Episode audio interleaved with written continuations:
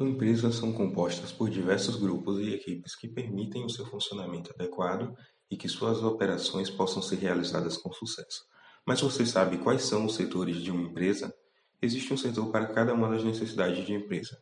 Em primeiro lugar, cabe esclarecer o porquê é importante que uma empresa se divida em setores específicos. Isso ocorre em razão da necessidade de organização da empresa. A grande maioria das funções requer algum tipo de especialização ou experiência na área. Nesse caso, é impossível a contratação de alguém para um setor de informática que não tenha um conhecimento em sistemas, internet e computadores. Portanto, os setores de uma empresa variam de acordo com o porte dela e o tipo da atividade que ela executa.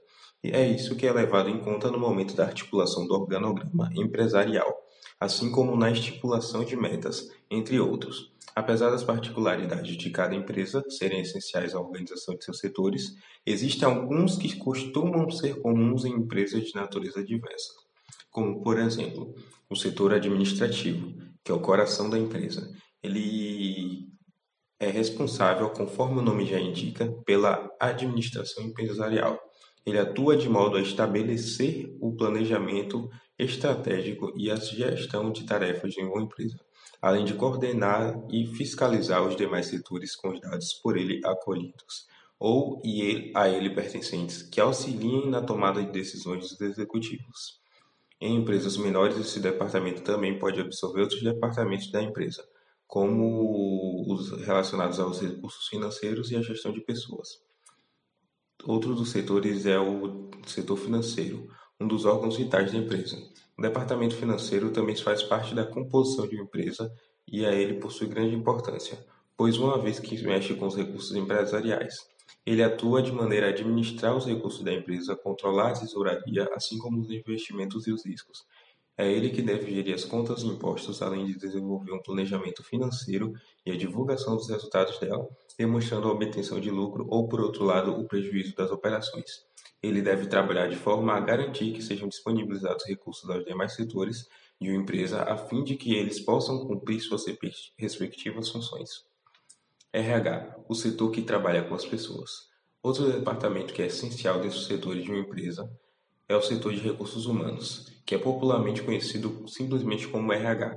Dentre as funções e responsabilidades do RH estão o recrutamento do pessoal, ou seja, a divulgação de vagas e realização dos processos de contratação de uma empresa, além da gestão de pessoas. Dessa forma, compete ao RH buscar soluções para conflitos, controlar os horários de entrada e saída dos trabalhadores, a realização do intervalo, a prestação de horas extras, a sessão de férias e gestão de faltas ou compensações. Ele também deve estabelecer políticas para a retenção de talentos e formas de manter a empresa atrativa para os profissionais talentosos.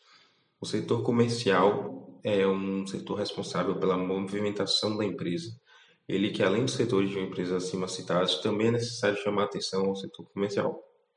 Porque, como é responsável por representar a empresa externamente a ela, é, isso porque ele é responsável pelas vendas e também deve garantir a geração de receitas para a empresa através do encontro e obtenção de conhecimento sobre os clientes de, da companhia, buscando assim atender e satisfazer as suas necessidades. Em resumo, é de sua responsabilidade também a criação de estratégia para divulgação e definição de normas de venda, de relacionamento com o público, entre outros. E por último, mas não menos importante, o setor operacional ou de produção, o, aqueles que são responsáveis por fazer tudo acontecer. É, outros, é, outro, outro dos setores que é muito importante para a empresa, como eu já falei, é porque cabe a esse setor a administração de todo o processo de transformação dos insumos, que é a matéria-prima, no produto final. E ele controla a entrada e o uso dos materiais e o controle de estoque e manutenção das máquinas e equipamentos e a produtividade da empresa, ou seja, sem ele não há o que comercializar. Bom, eu aprendi com os tipos de ferramentas do assistente administrativo que existe, várias inúmeras delas. Vou citar aqui as que são mais importantes para o assistente administrativo, que são fluxograma, organograma, missão, visão, valores. Diante dessa ferramenta, ela me ajudou bastante na minha empresa, pois tem envolvimentos diante do que se passa na empresa. E se tem a visão ampla, bem ampla do que eu faço na empresa através dessas ferramentas. E o desempenho dentro da minha empresa é sempre estar se esforçando para dar o melhor de si. Diante de tudo que faço, sempre demonstrar maior interesse. Eu separo os papéis e organizo para poder botar novas mercadorias no site para venda. E tem os cancelamentos de compras. Bom, a administração. A administração, de fato, vem sendo utilizada desde a antiguidade, mesmo antes de sua descoberta e após a sua criação. Começou a ser cada vez mais utilizada e modificada por outros modelos e teorias, todas com a mesma perspectiva, porém ideias diferentes. Essas teorias foram divididas basicamente na teoria clássica, na teoria científica, teoria humanística, neoclássica, modelo japonês e tempos atuais. Após cada teoria dessa ser lançada, começou a ser implementada nos sistemas de produtividade, como por exemplo a clássica, a científica, a humanística, a neoclássica. O modelo japonês até então é o modelo mais atual que nossa sociedade tem. Fora, no caso, a dos tempos atuais, que é uma junção do modelo japonês com novas tecnologias de nossa era atual. O modelo japonês consiste basicamente em reduzir os gastos da empresa, manter uma boa qualidade e um crescimento na produtividade com baixo índice de estoque. O modelo japonês, após sua descoberta, por ser tão inovador e por ter tão baixo custo e manter sempre uma boa qualidade, começou a ser adotado por diversos sistemas do mundo, como por exemplo os Estados Unidos, e hoje em dia, com nossas tecnologias, é utilizado em diversos setores, diversas empresas, hum, sempre mantendo o mesmo padrão, porém com as tecnologias acabou que se tornou algo fácil. Por exemplo, a administração de um estoque. Hoje em dia você pode administrar diretamente por um computador tendo sempre em vista, sabendo quantas mercadorias tem, sabendo quantas mercadorias vão chegar e sabendo no geral até mesmo sua localização. Isso, querendo ou não, contribui muito na vida do colaborador da empresa. Com o estudo das teorias, isso transformou o hábito de trabalho, tanto o meu quanto de muitos, acredito, que um pouco bem mais fácil, pois com as teorias podemos ter novas perspectivas de teorias diferentes aprender como lidar com determinadas situações e saber administrar, organizar e desenvolver novas atividades dentro do nosso âmbito empresarial.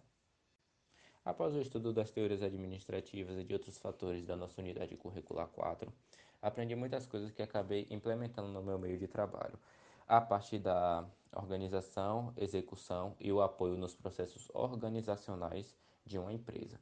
No caso, antes eu poderia fazer no máximo quatro, três atividades no dia no máximo. Hoje em dia eu consigo cinco, seis. Por quê?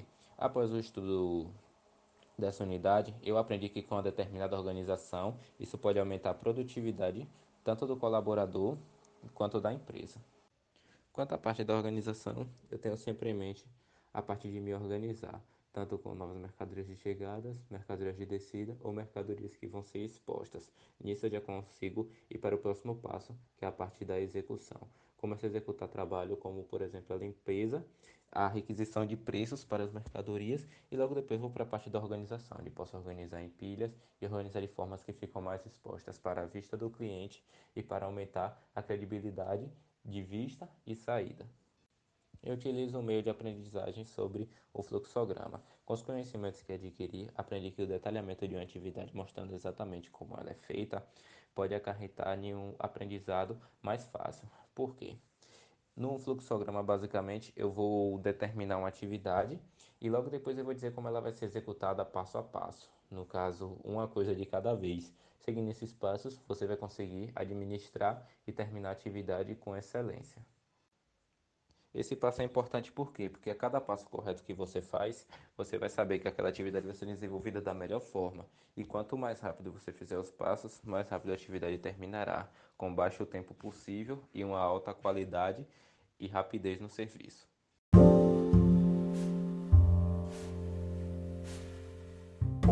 As principais tarefas do assistente administrativo é receber e enviar correspondência e documentos, controlar contas a pagar e receitas, emitir notas fiscais, elaborar relatórios financeiros, acompanhar trabalho de logística da empresa, manter arquivos e cadastro de informações atualizadas Assistente administrativo é o profissional que presta assistência na área administrativa de uma empresa, auxiliando o administrador em suas atividades rotineiras e no controle de gestão financeira, administrações, organizações de arquivos, gerenciando informações o assistente administrativo tem um papel fundamental no acompanhamento e controle das rotinas de trabalho das empresas e organizações. Atua também muitas vezes como secretário, auxiliando gestor, gestores e líderes na condução dos processos operacionais e na interface com demais setores da empresa, como o público externo, sua especialidade gestão administrativa.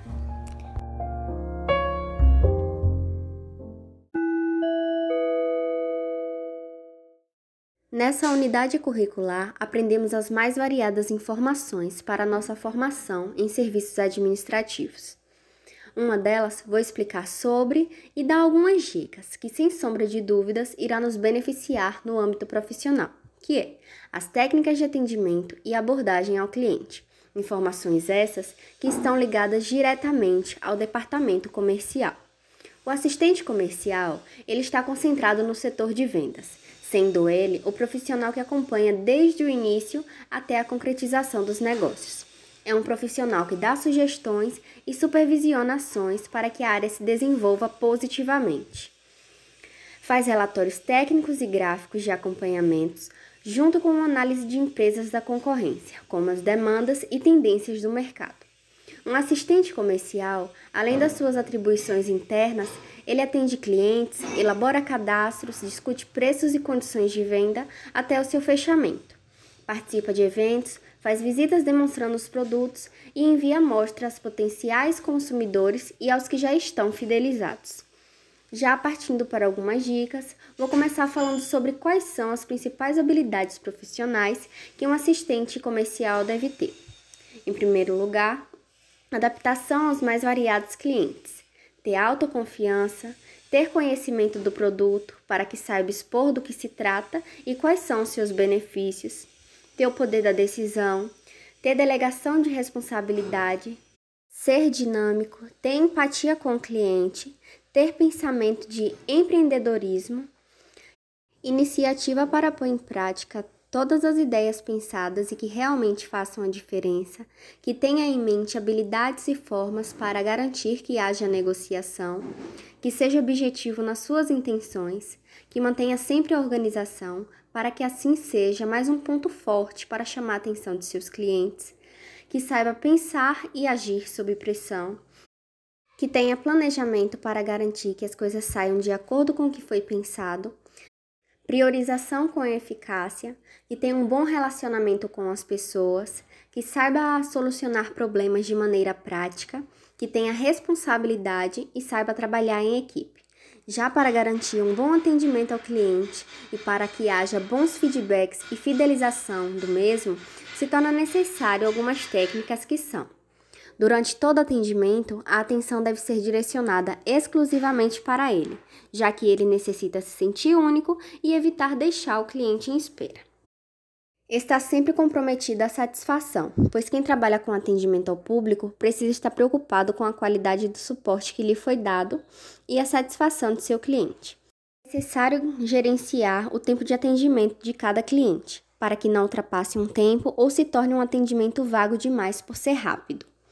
Busque conhecer cada cliente, saiba dos seus gostos e o que ele procura, para que não seja oferecido coisas que ele não precisa e se torne só mais um atendimento chato. Alguns clientes preferem espaço e não gostam de pessoas perguntando o que ele precisa.